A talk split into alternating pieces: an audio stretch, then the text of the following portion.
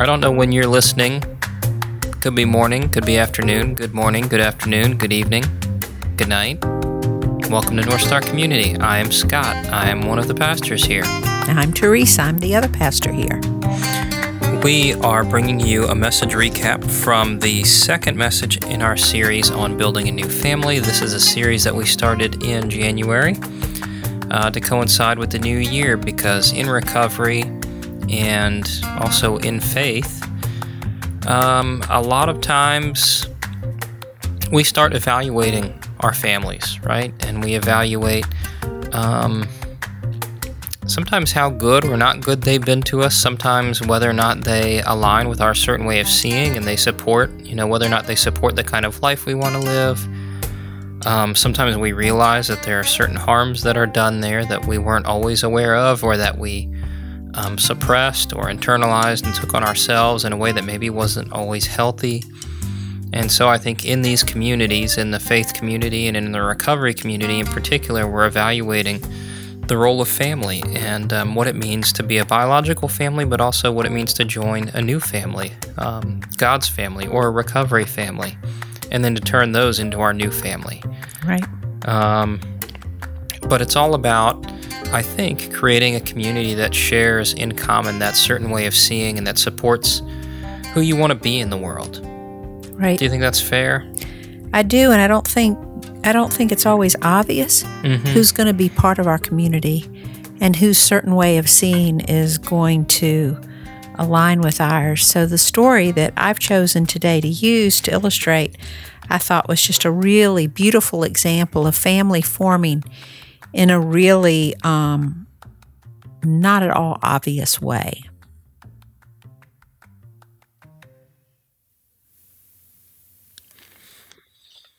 You're referring, of course, to the story of Ruth and Naomi. Yes, and the other daughter-in-law. Oprah. Or, or, Oprah. Well, the, Or, or, or, I think it's supposed to be Ora. Is Oh. how you, the P is supposed to be silent, Oh, rap. But it, I just think of her as the girl with the hard to pronounce name. Yeah. So this is um I'm a little embarrassed to admit it, but this is a story that for whatever reason I haven't quite locked the the details in my brain. So I'm going to turn my microphone down and I'm going to let you um, summarize the story for us, and then I'll turn myself back on, and we can. Oh, and then I'll turn my microphone back up, and we can unpack the details. All right. Well, this is a story of Naomi, Ruth, and Ora, and uh, it's found in the book of Ruth, and it's a short little book, but I think it's a lovely story. So here's what happens. Once long ago, uh, Naomi's uh, community uh, experienced a great famine. And in so doing, they moved when famines were for a prolonged period of time.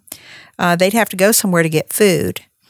And uh, Naomi, her husband, and her two sons went to Moab, which was not really a Hebrew friendly village, right? But what's interesting, I read in one of my study guides that I was reading, um, was that um, in these as these tribes moved due to famines, that all these tribal communities had laws that welcomed the stranger if they were coming there because of famine. Isn't that fascinating? And so these communities that normally didn't get along would get along for the sake of survival of other tribes. And so this is the story. So they get to Moab and it's a prolonged famine and they're living there and the two boys marry Moabite girls. One's named Ruth and the other is named that name that's hard to pronounce. Or Pora. Whatever. Or Opera. Starts with an O. Opera. and um and then um and they're getting along and then her uh Naomi's husband dies and then both the boys die so now uh, Naomi is a stranger in a foreign land with two daughters in law that she feels responsible for. And it so turns out that over a period of time, word gets back to them that the famine in um, Naomi's homeland has passed. And so she's going to return home and throw herself on the mercy of her extended family for her care. And so she says to these two daughters in law, who she dearly loves, it's clear in the text, you guys go back to your home, uh, to your father's homes, and you're both young, and they'll get you another husband. And the girls love her and they don't want to leave her, which is really, really uh, unusual because when they return home to Naomi's land, these girls are going to be considered outcasts. It turns out that if a Hebrew man marries a Moabite woman, it will take 10 generations of offspring before they would ever be considered part of the Hebrew nation. So these girls were not signing up for a walk in the park. They just loved their mother in law and they wanted to stay with her. As it turns out in the story, she eventually convinces the girl whose name is hard to pronounce to return home to her family of origin. And she is unable to convince Ruth to do the same thing. And Ruth returns with Naomi. And eventually, the story of Ruth and Naomi has a happy ending. Mm. But in terms of building the story, I don't want to get to the happy ending part. I want to uh, consider what it is that made them family when they were such unlikely candidates to be family. Mm-hmm. Yeah, it sounds like um, it's a story where. So, I mean, you're talking about um, a lot of more primitive cultures had a stronger bent towards honor and shame. You know, what you do that brings honor to the tribe, what you do that brings shame to the tribe. And so there's all these kinds of uh, sometimes written, sometimes unwritten rules about who you marry and who you don't marry because of what, you know, taints the bloodline or right. whatever. But the the sort of significant thing being there for us is that there's certainly a lot of potential for shame here. And when there's a lot of potential for shame in this kind of culture, that means there's not a lot of potential for life. Right. Right. Uh, because, um, you know, the last place you want to be an outcast is with a group of people who are undergoing a famine. Right. Um, yeah. Or, yeah. Or, or even if it's a group nearby, a group going through a famine. Either way, food is scarce, right? So right. the likelihood of survival is low. Right. So, um, these two women return home to the village and um, are well cared for by their family. But I am I am obsessed with this thought that these two girls loved their mother-in-law even when all three of them were in very vulnerable and precarious positions. Mm-hmm. Um, they cared about each other. They cared about each other's welfare. Um, and um, they're just two things that I think were were of were of particular note for the story in terms of thinking about us building a family. But I think they're pretty important. Okay. The first one I think is making note of the fact that in this family, uh, both of these girls ultimately chose different paths forward, but Naomi uh, by all accounts, and it's a small little book, and these are just a few verses, but there was no sense at all that no, Naomi uh, was anything other than loving and gracious to both girls. Now, remember, Naomi was the one who tried to convince both girls to go back to their families. Um, only one of them, the girl with the hard name, uh, did so. But when she parted, they parted in great love.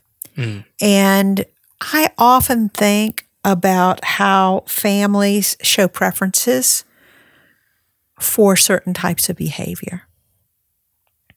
Not just preferences for certain types of behavior, but also will tell you to do one thing while secretly hoping that you do something completely different. Yeah. Right? I mean, that's one of the things that happens in tricky families is we'll tell you we want one thing from you, but the key is that you actually discern what we really want, which is not what we're saying. Right. And so that would be that's not necessarily the situation here, but I think one of the things you were teaching me about this story is that a lot of people have taught that Ora um, is often considered a bad guy Right. i- in sermons Disloyal. about this story because she left. And I think that part of that is like um, some kind of hindsight bias because things work out for Naomi and Ruth. Like that means that Ora must have done the wrong thing, Right. which the, um, you know, my understanding is that the text doesn't really say that or speak to that or draw that out in any way. Uh, I'm relying on you for that information. It's been so long since I've read this story. But um, yeah. So I guess I guess the point there being is that she's kind of a misunderstood character and one that's in a very difficult position, right? Of um, choosing between someone she loves, and we're going to assume that that love is very legitimate, unlike the way it normally gets preached.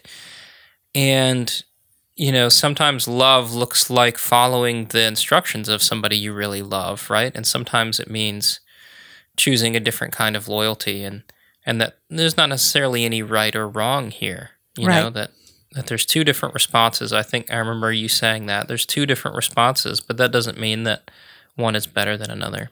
Yes. And um, lest we think this is just some obscure Old Testament story that doesn't bear relevance, um, how many times have people come in here and told us tragic stories of of being part of a family where somebody's just different and because of that they are not nurtured or welcomed or somehow their differentness threatens the family system Right.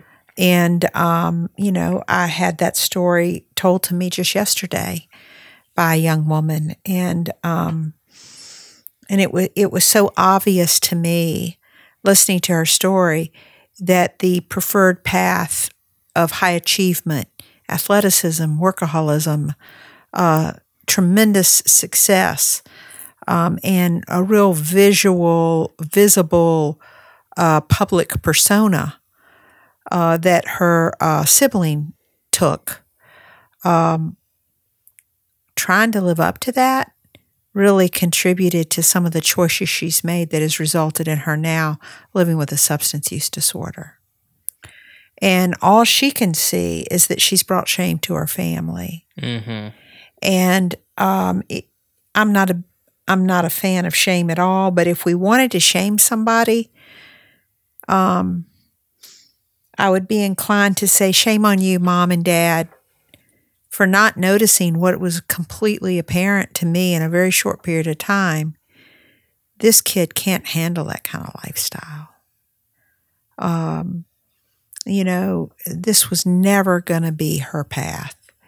Um, and she's tried really, really hard to be like everybody else in her family. And it's just about killed her. So I think if we build a better family, part of building a better family is making sure that we are um, not asking for uh, compliance or um, uniform uniformity. Is that a word? Mm-hmm. Uh, uniformity in the expressions of uh, our family members as they continue to age and grow and change and find their own path in the world.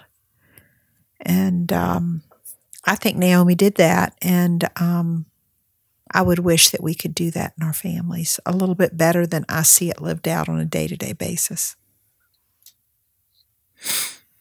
Yeah, yeah. I mean, I, it brings me back to something that we've talked about before, but um, something that um, Dale Ryan says about families is that um, families that are healthy, and we could have a whole conversation about what that means and what that looks like, but just assuming that we all have some idea of what health healthy looks like. Um, that healthy families tend to be very creative in their responses to problems and opportunities and to situations and maybe the differences of, of children or the differences of personalities within the family. Whereas families that um, aren't so healthy or have, um, you know, really large problems tend to all drag each other down in one direction, Mm-hmm. you know, and they tend to display some pretty common uh, behaviors. I always thought that was interesting, but um, you know, I think that what you what you're drawing out here is that Naomi was able to embrace both children in a way that we might call creative right it Yeah. wasn't like you you have to do the same thing or else there's going to be some kind of punishment for it it's just like there's love no matter what and it's your life Yes, and you know, and and remember, you know, we're talking about two young women coming from completely different cultures than she came from. yeah So that's that's pretty huge. The other thing that's interesting in that little book, book of Ruth, the little book of Ruth, uh, the little book of Ruth is, and this is my second point, is that there are a couple of verses in there that are extremely um, heartbreaking. And it is when Naomi kind of has a bit of an outburst about um, her fear or belief that the reason she has suffered so much is because uh, she has done something wrong, or that she God is not uh, um, God is not happy with her, and um, I thought that was so interesting because if you read the entire book, what you see is Naomi living a life of faithfulness with intention. And um, I kind of, those, that little outburst kind of made me love her more. Um, I think in the Old Testament, you know, it's not uncommon. The book of Job is full of it. This this belief that if bad things are happening to you, it's got to be your fault. You have found in some way disfavor with God, um, and that doesn't hold up with uh, the principles that God has taught about who He is, starting in Genesis and going all the way through. That He is a helper and that He wants to give us good things. So I just thought it was interesting that Naomi had a little outburst, but still remained faithful. And um, that spoke to me about um, the intentionality with which she was living her life, and probably um, probably gives us more than a small hint about why she was so beloved by these two young girls. So um, those are the things I loved about Naomi in the story. I loved uh, the diversity of their good choices. And I loved the intentionality with which Naomi led her life. When she made suggestions, she was making them based on what she thought would be good. She remained flexible in the face of disagreement. When Ruth said, Nope, that's not what's good for me, where you go, I will go. And um, I kind of just love this woman for all that she is in this story and um, how clever she is and um, how faithful she is to being a woman of God. I think it shows the same. You know, I think, um, you know, I think anytime somebody um, uh, complains about God or is upset because they fear God is doing something to them, those things are rarely corrected by God in these stories. Um, thinking about Job and Ruth here, which is like God also has creative and free responses to his people, which is you can, he seems perfectly comfortable having his people be upset with him, for instance. Yep. Um, he doesn't particularly see the need to fix that, and I think that's also speaking um, to the value that you're that you're teaching here, which seems to be that um, that love uh, can tolerate um, a variety of responses to a problem. Would you say Yeah. that's kind of the core of what you've been describing? Yeah, that's a beautiful uh, summation of what I'm trying to say that love can tolerate a variety of responses. hmm I think uh, to speak of Dale Ryan again, one of the things that I've heard him teach on is, and you mentioned it about, you know, however you define healthy, healthy families usually get creative in terms of problem solving. Um, one of the things he talks about in addictive family systems is how, for whatever reason, an addictive family system has had the creativity sucked right out of it. And I think that's the flip side of the coin. Um, but that what we're shooting for is creating families that look for, anticipate, and expect diversity and um, the need for creativity and how we go about addressing the problems that inevitably rise in families, the famines, the sufferings. How do we how do we do that without um, without managing our anxiety by finding somebody to blame? Right. So yeah, that was it. Short message, short book, big impact if we could figure out how to apply this to our own situation, I think. So, just thinking about the series title, "Building a New Family," um, how would you how would you take this message or these ideas and condense them, and then apply them to somebody who's thinking about how do I how do I try to create a new community around me, knowing that I've either lost my family or my family's not going to work for me. Uh, being an integral part of my family, let's say, is not going to work for me in my recovery. Uh, what are the takeaways uh, that you would have for that person? Like, what types of things would you want them to do in response to this, or what types of things would you want them to seek from somebody else? Well, I think maybe I could call my women's group into as as an example for what I've seen other people do. Mm-hmm. Um, so uh, back in October or something, I asked a question about you know, what do you wish would change? Or something like that. And uh, the women in the group were just as honest and straightforward as I've come to be able to trust them to be with each other. And um,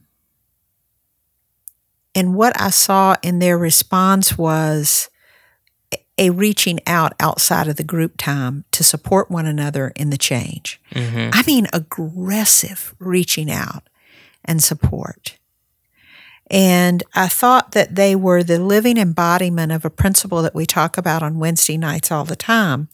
Because, you know, nobody shows up to one of our groups with stellar family system in place and life going peachy keen. And so, one of the things that I say to the women on a fairly regular basis is um, look for the people who support your intentions for living the way you want to live. Mm-hmm. And figure a way to hang out with them. And um, although we didn't talk about this explicitly that night, I think it was just an expression of what they do quite naturally in our community. They started inviting the lonely ones out to dinner. Um, they started inviting um, the the stressed out ones to go to a movie. Um, Basically, they, they, just, started giving each other presents. Mm-hmm. You know, um, it was a beautiful thing, and we've been at this for more than two decades, and it's the first time I've ever seen that extent of aggressive pursuit of loving kindness towards one another. So the the advice would be to look for people who are supporting um, what's important to you and what you need in life, um, but then it also sounds like the that there's a certain importance to um, making conscious efforts to reach out and just develop relationship and make emotional connections with people who might possibly be the ones who are supporting your way of seeing. Yeah. Okay. I really do. I do think that's really important. And, you know, you got to take some risks too to do that. Yeah. So you have Yep. to be brave. always risky to try to develop a new relationship. But um yeah, likely worth it. I yeah. hope What anyway. about what about you? I'm curious. What would you suggest to a family? Oh, those are good things. I mean, you know, we talked about it in the podcast last week, but um you know, gi- gi- you know, one of the things that I would say, a lot of people um, that I've talked to over the years seem to think that the relationships where you do things together spontaneously are the ones that are your true and real relationships, like not the ones where you have to have plans and like whatever, but the ones where like you just kind of fly by the seat of your pants together, that there's something really special about that. And there may be, I don't know, but um, the more you have going on in your life, then the more you have to schedule stuff in. And um, you know, like I said in in last week's podcast, you know, the best way that we've had the best way that we have been able to build in time with people who support our way of seeing and being in the world is to have them over on a weekly basis at the same time on the same day so that it's just that's just blocked off time and so don't be afraid to block off time you know and make a schedule and make a regular thing out of it um, in order to in order to sort of build that family. And because those people come over so regularly nora asks about them with the same frequency as she asked about our family. Yeah. like that to me sort of communicates something which like nora doesn't know it yet but she's going to realize you know pretty soon that her family is not her biological family and or at least the family that she lives with is not her biological family and so you know it seems What do you all the- think will give her the hint, other than the fact that you've told her since she was born? But Yeah. So I think that um, you know the idea that we have these other people in our lives who um, are also family is, uh, you know, I just I hope that's a beautiful thing for her. It seems Yeah. to be very meaningful for them, yeah. and I hope that she receives it that way as well. Well, I love this idea of, uh, oh, you know what? I have another thought on this too. Is be prepared to be surprised um, by um, by where you might find really great connections. Yeah. Uh, just be prepared to be really surprised. Yeah, try to make it. You know, sometimes it's worth making a connection with somebody who you don't instantly click with. Yeah. Um, I've found that some of my best relationships have started that way. So, um, all right, this is our second podcast of the day. Of the day, I think we're winding down emotionally. I think both of us are tired. Um, anything else that you want to get in before we sign off? No, I think this is. I think this is it. I'm sort of fantasizing about going to eat my salmon that I cooked earlier in the day.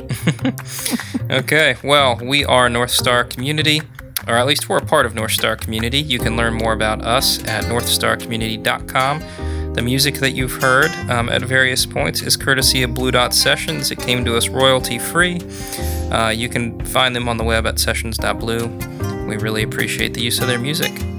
Um, I think that's it. And if it is, then we'll talk to you next week.